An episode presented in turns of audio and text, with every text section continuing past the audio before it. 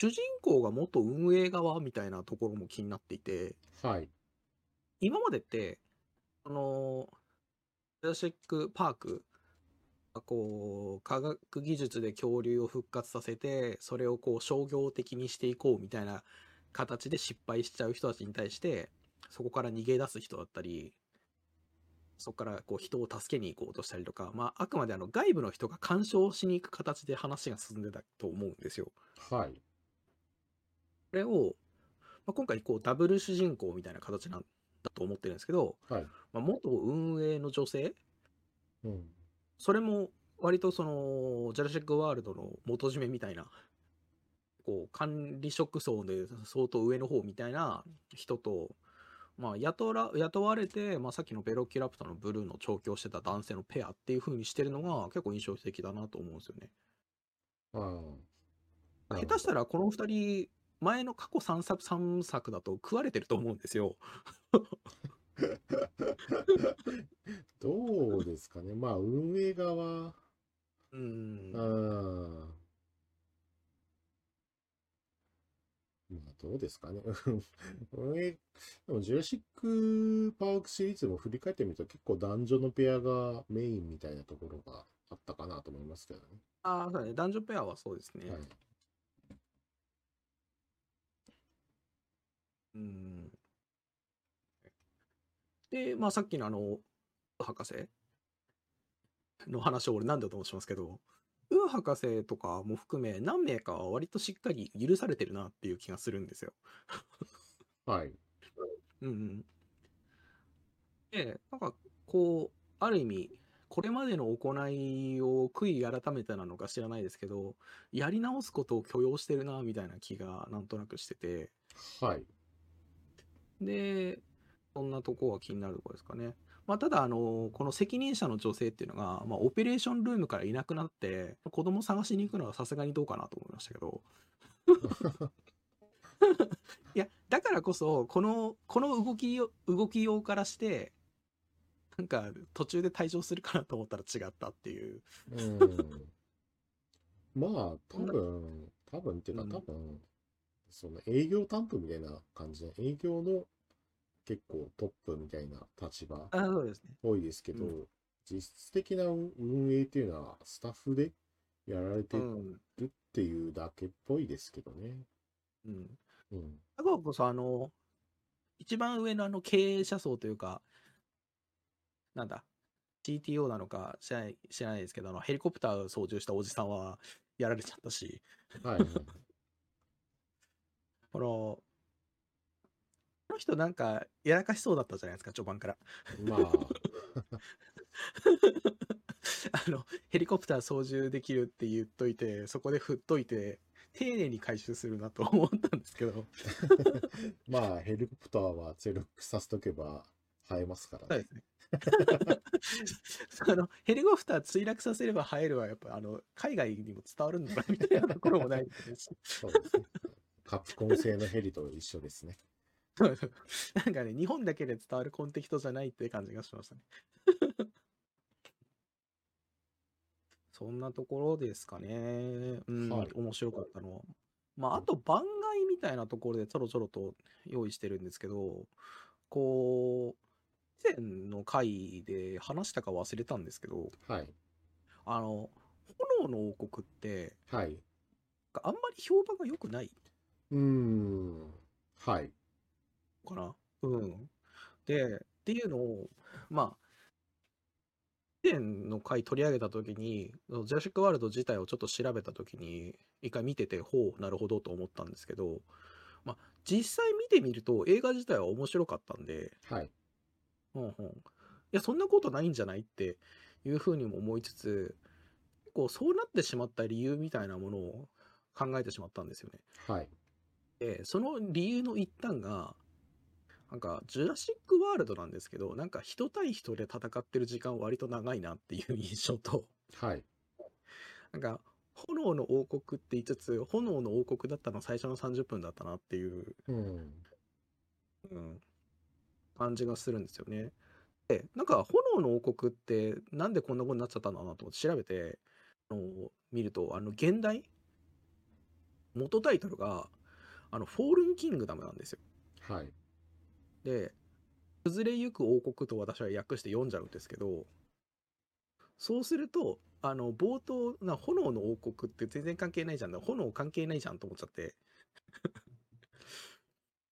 で、なんか、後半出てきた一族とかのこととか思っちゃうと、はい。まあ結構恐竜、結構そこ恐竜とあんま関係ないんだなと思うと、まあ、なるほどなって感じですかね。うん。あとはあの、この前最後にあの、カオス理論の先生が最高でしたって話、最高ですって話聞いてたんですけど、はい。あの、2作目の最後にあの、ようこそジュラシックワールドへって言ってくれるあの、カオス理論の先生がやっぱ最高でした。そうですね。そうそうそうそう。あの俳優さん、インディペンデンス・デイとかにも出てるんですけど、結構好きなんですよね、自分。ああ、ちょっとわかりますね。やっぱりあの、2作目で、あそこでちょっとこう、ジュラシックワールドへってあの、皮肉効いたセリフを入れた上で、やっぱり、こう、みんなが引きつけられたのか知らないですけど、3作目がっちりじゃないですか。はいはい。やっぱりみんな、あそこであの俳優さん見たいと思ったんじゃないかなっていううん 気がしましたね。うん。そうですね。2作目の評判がというところだと、まあやっぱそのあんまり恐竜っぽくないっていうだけだと思うんですよね。うんうんうんあの多分2作目からは、あんまり恐竜がどうこうっていうよりかは、恐竜ももう世界中にいる動物の中の一種類みたいな、もう解釈に持ってきたかったんでしょうけど、うん。その、は、ジュラシックワールドから炎の王国までに、そこのなんか推移があんまり書かれてないんで、うんうんまあ、わかんないです。海外だと、その保護団体が立ち上がってる時点でそういう印象になるのかもしれないですけど、ああ、そうですね。はい。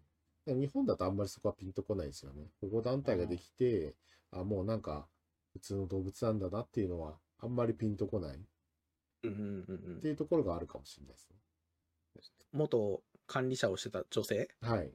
が保護団体の比較的代表的な地位になってるじゃないですか。はいはい。保護団体の代表的な地位になることを許してくれるんだって思ったところもありますよね。まあ、そこは、あんまり これは斜めに見すぎかもしれないと思いつつ、なんまあそか、こは映画だからで全然いいかなと。なんか、お前がやるのかよみたいな。まあ一応そのジュラシックワールド内で、ていうんですかね、その商品としての恐竜じゃなくて動物、生き物としての、うんえー恐竜っていう感覚に目覚めてるみたいな描写があったんで、まあそれ関連かなという気もしますが。うん。えっと、あのですね、えっと、インドミナーサウルスにやられてるあのブロントサウルスのあの亡くなるところに立ち会ったあたりで、うん。こう目覚めたっていう演出にはなってましたよね。まあそうですね。うんまあ、ちょっと2作目、その恐竜、ジュラシックワールド、ジュラシックシリーズとして見ると、まあ確かに評価低いのわかるんですけど、まあ全体見たときとか、映画単体で見たときは別にそんな悪くないと。私も全体面白いなとは思ったんですけど、なんか、何も気にしないで、ジュラシックシリーズを、こう、恐竜がいっぱい見れる、なんか、それを特に過去3作のイメージで見に、だけで見に来ると、っと違うぞって思うのは、うんまあ、わからんではないみたいな感じ。うんうん。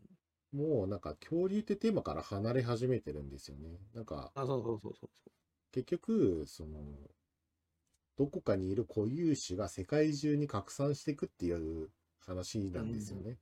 う。だからそういう意味だと別になんか普通の動物と一緒で、あの、そのふ船の行き来で、船の底にくっついてる貝が、あの、どっかの他の国に行っちゃうとか、そういうレベルの話なんだ。そういう、まあ、そういう、なん、うんや、なんか話の内容としてはそれと一緒なんですよ。